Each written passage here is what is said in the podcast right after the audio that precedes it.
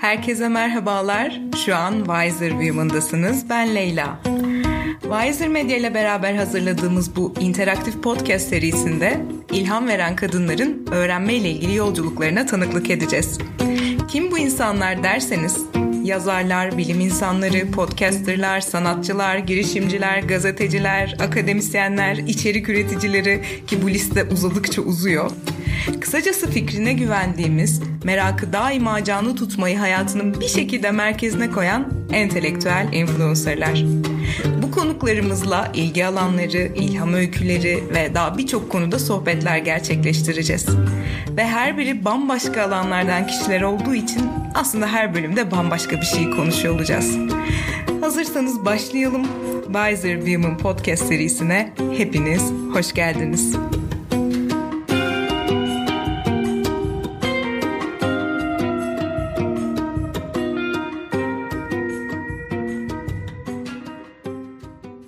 Merhabalar, ikinci bölümdeki konuğumuz Hande Aydın. Tanıtım bölümünü dinleyenler hatırlayacaktır. Ben şey demiştim. Hiçbir fikrim olmayan konularda uzman konuklarımız da olacak ve bu da benim için bir öğrenme süreci olacak demiştim. İşte Hande Aydın onlardan bir tanesi. İkinci bölümde hemen başlayacağız kendisiyle. Ee, böyle hep ismini oradan buradan duyduğum, işte kıyısından dolandığım ama hani açıp da bu nedir diye çok araştırmadığım kavramlar üzerine yazıp çizen, üreten bir kadın kendisi. Ee, hoş geldin Hande. Hoş bulduk. Nasılsın Leyla? İyiyim, teşekkür ederim. Seni gördüm, daha iyi oldum gerçekten. ee, ben şimdi biraz birinci ağızdan duymak istiyorum. Ben seni tariflemeye, yaptığın işleri anlatmaya kalksam muhtemelen birçok şeyi atlayacağım. Çok fazla title'ın var çünkü gördüğüm kadarıyla. ya evet bazen dalga bile geçenler oluyor bununla ilgili. Sen böyle title'ı kalabalık olanlardansın. Muhtemelen içlerinden bir tanesini unutacağım. Aklımda kalan bir tanesi var ama o da yeni dünyalı. Ona birazdan geleceğim. Ee, senden duymak istiyorum ben. Hande Aydın kimdir? Ne, ne yapar? Nelerle uğraşır?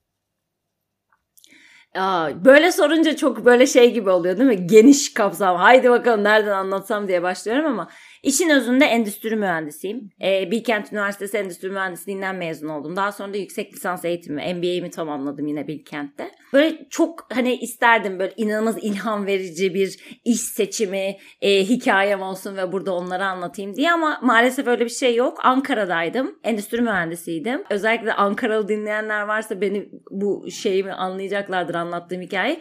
Önüne böyle Aselsan, Havelsan, Tayı hangisi falan gibi bir şey geliyor. Ve ben onların hiçbiri olmadığımı biliyordum. Yani belki de en şanslı olduğum şey hayatta hep şu oldu.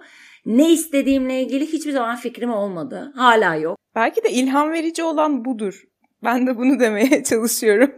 kesinlikle. Evet evet yani kesinlikle katılıyorum. Geçen gün birisi sordu 27 yaşındayım işte kariyer değişikliği için çok mu geç kaldım dedim ki ben 37 yaşındayım ve yarın tamamıyla bambaşka bir kariyere geçebilirim. Yani beni hayatta tutan o merak, enerji, yeni bir şey öğrenme, kurcalama, öyle mi böyle mi şeyleri beni hayatta tutan e, motivasyonlar diyeyim. E, o yüzden geri şeye döneyim ama ne yapmak istemediğimi çok iyi biliyordum. Yani kendimi orada hiç görmüyordum. Kendimi öyle kurumsal kıyafetlerle işe giderken hiç görmüyordum. Sadece buna hakimdim. Şans eseri medya sektöründe çalışmaya başladım. Tahmine gerçekten şans eseri oldu. E, dijital medya alanında çalışmaya başladım. Ee, bahsettiğim yıllar YouTube'un Türkiye'de böyle yasak kapalı olduğu bir dönem vardı. O zaman izlesene.com vardı. Ben orada çalışmaya başlamıştım. Reklam departmanında ve bir yandan da tabii bu işte içimdeki merak duygusu ve ne oluyor, ne bitiyor yani başka şeylere de biraz da bölümümle de alakalı. Endüstri mühendisliği çok öyle bir alan. Bir sürü bir sürü yere dağılıyor. Üstüne MBA yaptım. O da ekonomisinden işte pazarlamasına, stratejisinden planlamasına çok geniş bir alan. Benim o yüzden hayatımda hep yelpazeler çok geniş oldu.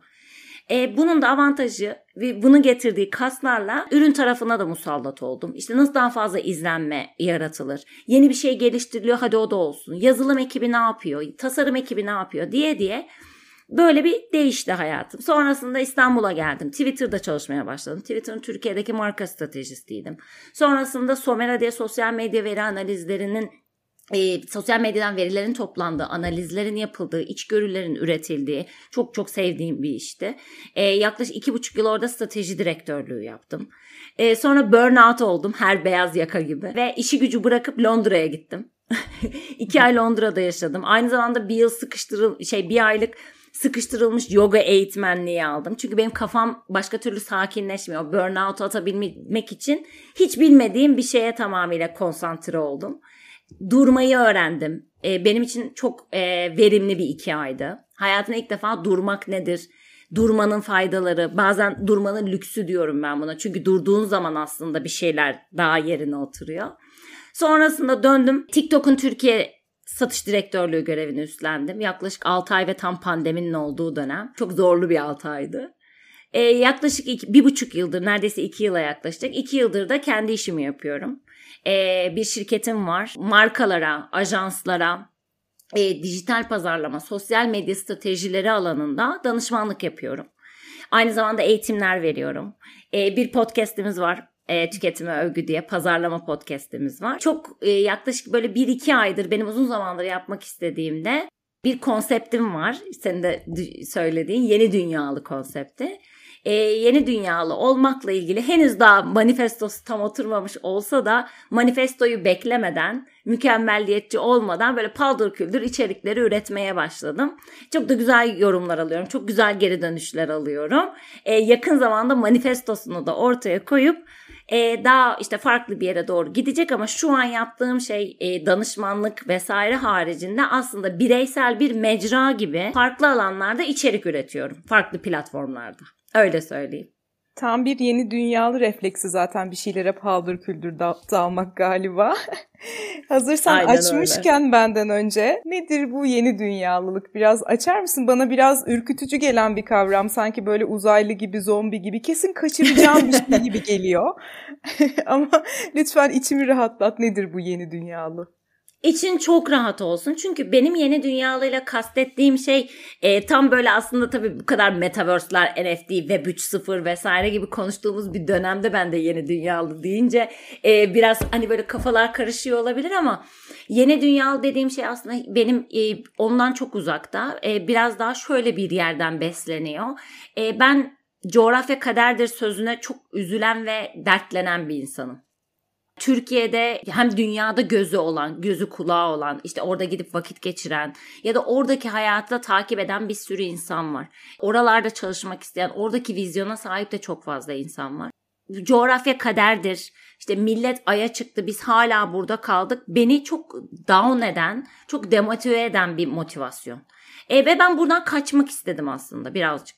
Ve yani hani el alem onu yapmış demek yerine ve oraya hayıflanmak yerine oradan bir şey almaya çalışmak ya da günün içerisindeki bu e, gündemde çok fazla kaosla karşılaştığımız şeyler oluyor. Yani yanlış bilgi, bilgi dezenformasyonu e, bunlar zaten uğraş yeni yeni dünyalıların uğraşmak zorunda kaldığı şeyler ya da doğru bilgiye ya da farklı ilham noktalarına ilham çok önemli bir şey e, yeni bir şeyin keşfetmenin hazzı, ilham almak ve oradan dönüp başka bir şeye bakmak e, beni hep böyle şeyler çok motive ediyordu. Dedim ki illaki benim gibi insanlar vardır e, ben o benim gibi insanlara daha böyle farklı şeyler anlatmak istiyorum. Bu bazen Balenciaga'nın dedikodusunu yapmak da olabiliyor. Yani illa e, burada kalkıp böyle high tech Elon Musk işte şunu yapmasının altında yatan sebep bu mu vesaire minimalinde değil ama bazen Elon Musk'ı da yapabilir. Çünkü mesela bir kere şey demişti işi gücü bırakıp influencer olmayı düşünüyorum diye. Bu da benim için bir içerik.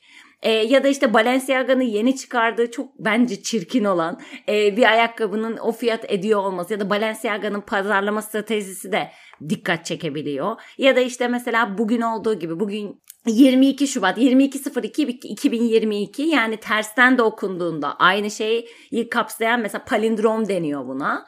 E, bugün bir palindrom tarihi. Aynı zamanda ter, yani aşağı yukarı okuduğumuz zamanda yine aynısı ve salı gününe denk gelmiş olması ve bütün rakamların ikiden oluşuyor olmasından dolayı da Tuesday diye geçen bir şey. Mesela bu da bir içerik. Yani influencer olmak ya da işte influencer'ın özünde ne var? Etki yaratmak, impact yaratmak. Bir insanın belki işte e, farklı bir şeye düşündürtmek, düşündürtmek. E, bu illa işte göz kalemi tanıtmak ya da bir restoran tanıtmak, bir ülke tanıtmak değil. Ben kendi okuduklarımı, kendi ilgimi çekenleri, e, bana ilham veren şeyleri, beni düşündürten şeyleri e, mümkün olduğunca paylaşmaya çalışıyorum. Yeni dünyalı aslında bu biraz günümüz hayatıyla günümüz hayatında biraz sıkışmış kalan, biraz yeni pencerelerden başka bir yerlerde neler oluyor, ne yapılıyor ya da başka sektörlerde neler oluyor. Bazen çünkü işte bir teknoloji sektörü de olabilir bu. Bambaşka bir alanda olabilir. E, ilgimi çeken bir şeyi paylaşıyorum. Mesela kütüphanede çalışan bir takipçim de var. O mesela bambaşka sorular soruyor ya da o, o da beni çok besliyor. Ya Handan işte şöyle şöyle bir şey var. Ben de geçen gün böyle bir şey gördüm diye artık insanlardan bana konular, bilgiler de gelmeye başladı. O yüzden benim çok çok keyif aldığım e, öyle bir serüvene attı, atıldım. Bakalım büyütmeye çalışıyorum diyelim.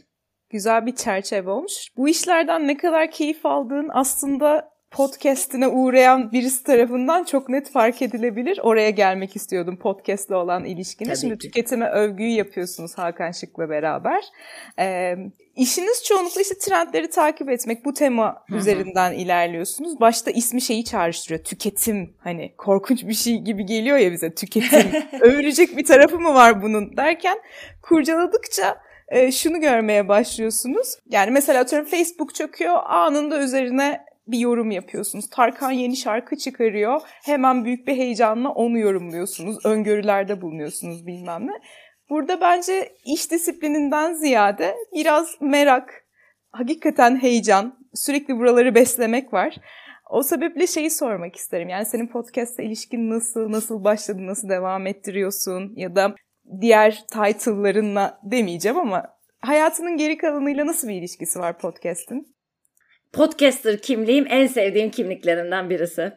Ee, önce onu söyleyebilirim. Çünkü ben zaten e, yani podcast'a başlamadan önce bir podcast dinleyicisiydim. İşte hem bilgi edinmek amaçlı takip ettiğim farklı alanlarda özellikle. Çünkü araba kullanıyorum, yürüyüş yapmayı seviyorum ya da evde mesela bir ses açık olsun istiyorum. Ya da bazen elektrik süpürgesi yaparken ya da yemek yaparken bile ben podcast dinliyorum.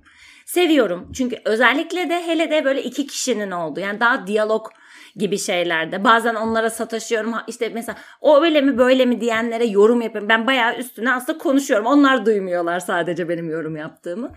E, o yüzden zaten sıkı bir podcast tüketicisiydim. Sonrasında e, Clubhouse olduğu dönemde Hakan daha farklı bir grupla beraber Clubhouse yayınları yapmaya başladı. Ben o dönemden bir de o dönem o da bedava fikir diye ayrıca bir podcast'ı vardı. Onu yapmaya başlatmıştı, başlamıştı. Ben de böyle ya biz de Hakan'la gene açıyoruz. Aslında çok tüketime övgüde konuştuklarımıza benzer. Ya o iş öyle mi olurdu da böyle mi olurdu da falan diye haftada bir kendimizi Zoom'da böyle buluşurken yakaladık. E sonra dedik ki biz bunu niye podcast'e taşımıyoruz? Tüketime övgü adının altında zaten bir hiciv yatıyor. Çünkü biz zaten ilk başta konuşurken de ters köşe pazarlama podcast'i diye çıkmak istedik. Yani herkesin tek baktığı ya da tek odaklandığı şeylerden biraz daha farklı konular. Yani bazen rüyaya ürün yerleştirmede konuşuyoruz. Etik konusunda konuşuyoruz. Ya da senin bahsettiğin gibi daha böyle real time güncel konuları da ele almaya çalışıyoruz. Bunun altında yatan şey tabii ki de merak. Mesela rüyada ürün yerleştirmeyi ben başka bir kaynakta okuduğum zaman Hakan'a şunu yazdığımı çok iyi hatırlıyorum. Hakan böyle bir şey çıkıyormuş. Böyle bir şey varmış. MIT'de araştırmalar yapılmış. Yeni bölümde bunu konuşmamız lazım. Ben hemen makaleler araştırmaya başlıyorum. Sen de başla şeklinde biz aşırı heyecanlanıyoruz zaten. Bölüm kaydına başlamadan önce biz öncesinde öyle de varmış böyle de varmış diye kendi kendimize de konuşuyoruz. Yani yine aslında biz kendi keyif aldığımız, kendi konuşmaktan keyif aldığımız e, şeyleri konuşmak üzerine. Bir ikincisi bizim çalıştığımız sektör yani dijital olan sadece pazarlama odağında değil. Mesela Hakan şu an bir NFT ajansı var.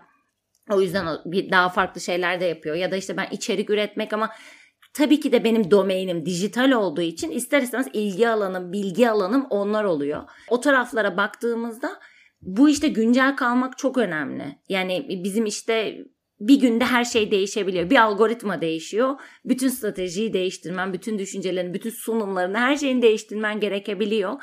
E, o güncellik de ister istemez bizim tabii anlattığımız hikayelere de yansıyor.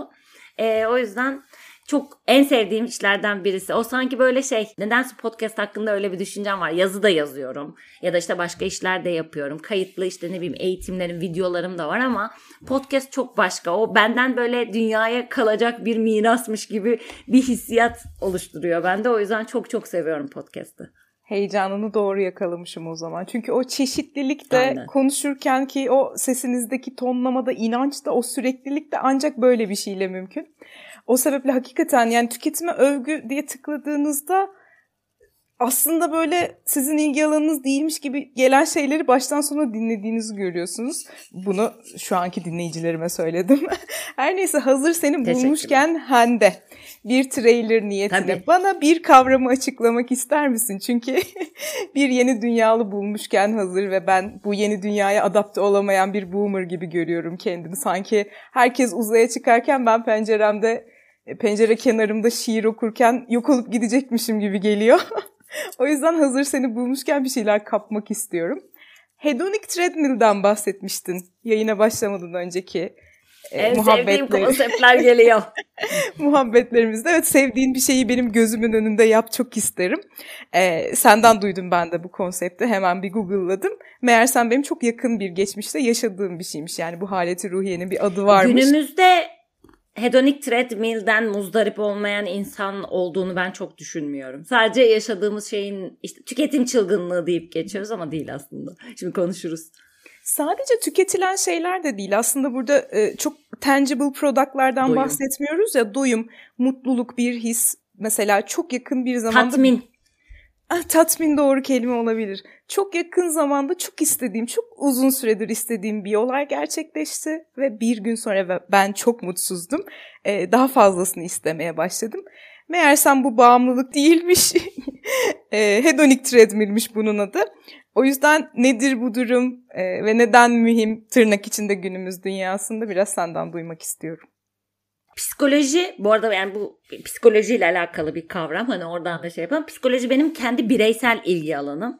En sevdiğim şeylerden birisi. Bir ikincisi bir e, bunu ben eğitimlerimde de yani pazarlamayla ilgili olan eğitimlerimde de mutlaka anlatıyorum. İyi bir pazarlamacının mutlaka psikoloji, sosyoloji, antropoloji gibi kavramları biliyor olması lazım. Çünkü yine belki beni dinleyenlerden varsa, takip edenlerden de varsa FOMO kavramı. Fear of missing out.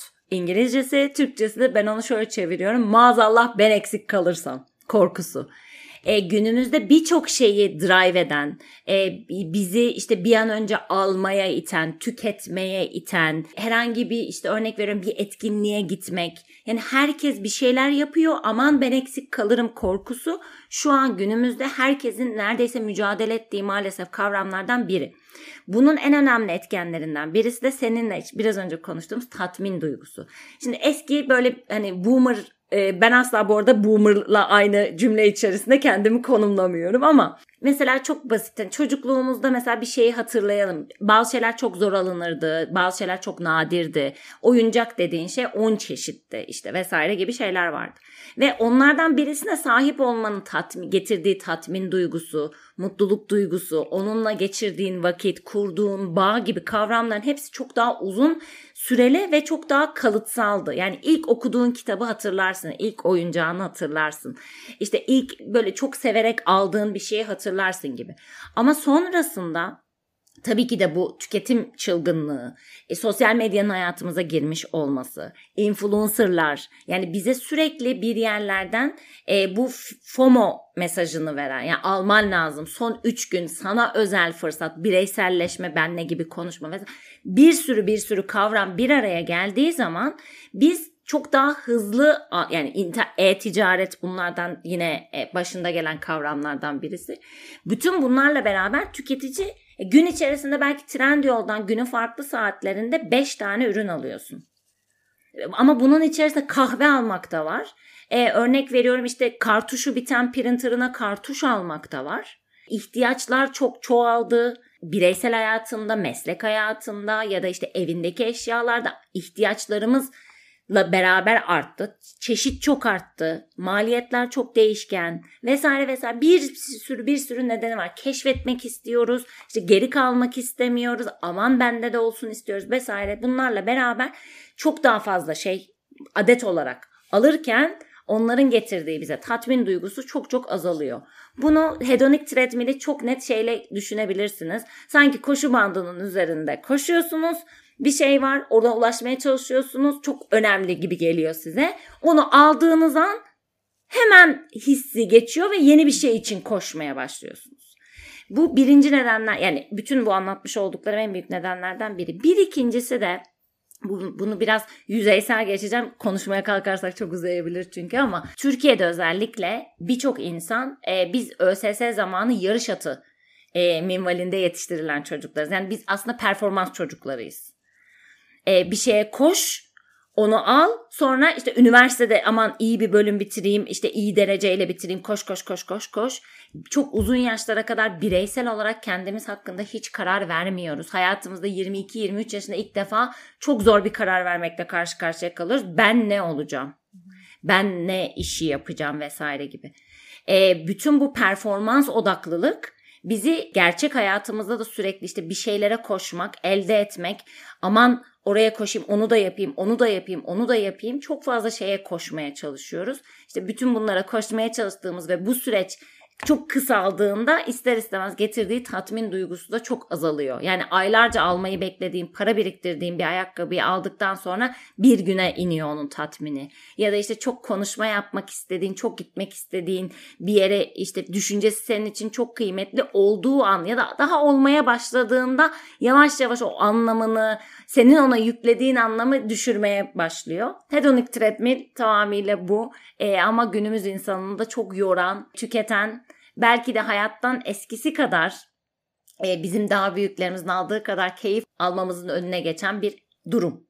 Ama bana bütün bu anlattıkların pozitif geçti şöyle çünkü belli ki bu sorun fark edilmiş, tanımlanmış ve biz şu an bunun üzerine konuşabiliyoruz. Bu demek oluyor ki insanlar bundan rahatsızlık duyuyor ve kırılmaya başlıyor yavaş yavaş. Yanlış mı yorumluyorum?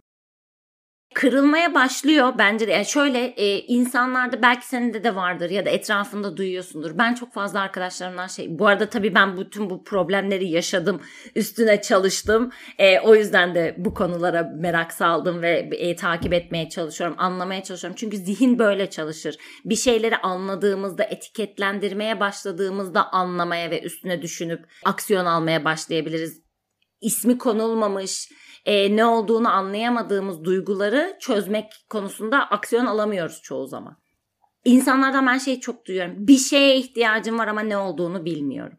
Mesela işte bu mindfulness, yoga, meditasyon e, vesaire konularının bu kadar hype olmasının nedenlerinden biri bu. E, çünkü işte herkes istiyor ki anda kalayım. En aslında basit şey anda kalmak gerçekten şu an ha andayım gibi öyle bir an değil e, çok daha geniş bir kavram, üstüne çalışılması gereken bir kavram. Akışta olmak yine çok önemli ama yakalaması o kadar kolay değil ya da akışta sürekli kalamayız. Bunlar aynı şey gibi herkes ömür boyu mutlu olmak istiyor. Mutluluk aslında bir state of mind değil, mutluluk bir an. Ama işte iyi olma hali, mesela ya da neşe hali. İngilizce'de tabii terminolojiler çok daha şey. Bizde neşe de mesela çok aslında mutlulukla yakın gibi ama joy hani dediğimiz şey biraz daha stable, daha durağan. Aslında hayatı öyle yaşamaya çalışmak. Mutlu olup yani o, o çok mutlu olduğun anda kalamazsın. Öyle bir şey değil çünkü. Dopamin chaser'lık o zaman da devreye giriyor. O da başka bir kavram. İlerleyen bölümlerde başka bir kavram üzerine konuşuruz o zaman. tamam olur tabii ki seve seve. Şimdi şu ana kadarki konuşmalarımdan aslında böyle minik minik aldım donelerini ama ben en sevdiğim soruyu sormak istiyorum yayını kapatmaya hazırlanırken. Hande nelerden beslenir, neler okur, neler tırnak içinde tüketir, neyi ya da neyi kaynak ya da rehber edinir. E, bu hem güncel olabilir Hande hem de işte hayatın çok önemli kırılma noktalarında sana eşlik etmiş şeyler olabilir ama sadece böyle isimlerden, eserlerden ya da şu filmden bahsetmiyorum. Çok daha geniş düşünebilirsin bir kavram, bir imge, işte tanık olduğun bir olay ya da çok sevdiğin bir rutinin falan filan yani. Seni neler besledi bugüne kadar? Karşımda gördüğüm kadını neler yarattı öyle söyleyeyim. şöyle ki. Çok e... mu geniş oldu bu soru? yo yo değil aslında şöyle yani çok güzel bir soru bu arada. Çünkü o kaynakları olduğun kişi olma yolculuğu çok başka bir şey. E, ve hani aslında olduğun kişi olmak da sürekli dönüşen bir kavram. Yani geçen sene bugün mesela bana bu soruları sorsam bu cevapları büyük ihtimal vermezdim. Gelecek sene bugün yine bu soruları sorsam büyük ihtimalle bu cevabı vermem. İnşallah da vermem bu arada. Daha değişmiş fikirlerle gelirim. O dönüşme hali ve değişme hali benim çok sevdiğim bir şey. E, bu çok uzun zamandır devam ediyor. Benim ama en büyük avantajım bence şuydu. E, ben okumakla çok erken tanıştım. E, tek çocuğum. Belki evde hani oynayacak vesaire sürekli birileri olmadığı için de bu olabilir. Çok erken yaşta kitaplarla tanışmamın ve çok roman okurdum. Hayal gücüm çok genişti. Dönem dönem böyle bazı sapla işte bir dönem Mısır'a aşırı saplantılıydım. Bir dönem polisiye ve cinayet romanlarına falan böyle çok saplantılıydım. Sonrasında daha farklı yani işte okulla beraber, üniversiteyle beraber daha doğrusu işte yavaş yavaş yurt dışında neler oluyor. Aslında yani sadece Türkiye ile sınırlı olmadığını dünyanın o zaman çünkü bizim Yonca'dan onları anlayabilmemiz bizim zamanımızdaki sosyal medya platformu Zuka ile Yonca ile bunu anlamanın çok imkanı yoktu yavaş yavaş dünyada neler oldu işte daha film, müzik vesaire gibi şeyler işte dergi, magazin, yurt dışına gitmeye başladım, gelmeye başladım vesaire. Sonrasında dijital mecraları takip etmeye başlayarak.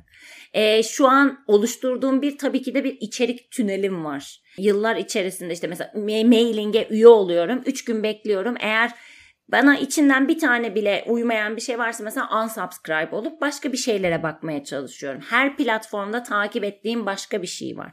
Bir de genel olarak bendeki şey hep şu. Bir şey okuyorum. Aa bu neymiş ben bunu bilmiyorum diyorum. Sonra ona geçiyorum.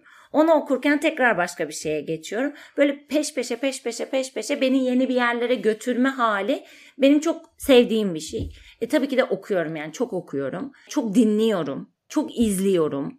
Ama bunlardan en önemlisi de işte dediğim o Londra'daki deneyimle beraber duruyorum. Bana hiçbir şey düşündürtmeyecek şeyler yapmaya çok çalışıyorum. Örnek veriyorum evde benim 25 tane bitkim var. Toprakla uğraşmak, o bitkileri tek tek sulamak, silmek vesaire gibi şeyler bana çok iyi geliyor. Yemek yapmak ee, yine bana en iyi gelen şeylerden biri.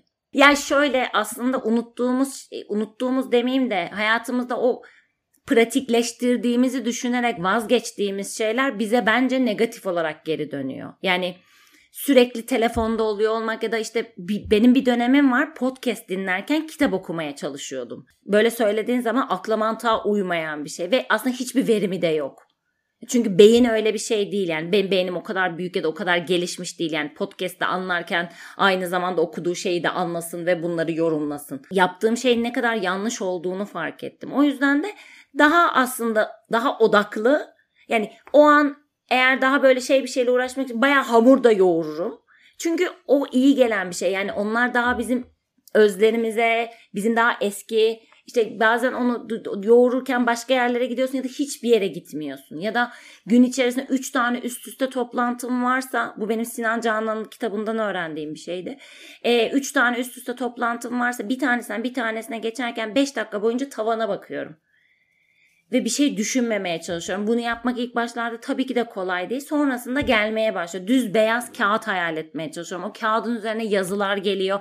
Yazıları itiyorum. Tekrar o beyaza odaklanmaya çalışıyorum. Beyazı bulmaya çalışıyorum vesaire. Böyle anlatınca belki bazen delilik gibi geliyor olabilir ama ben de işe yaradı.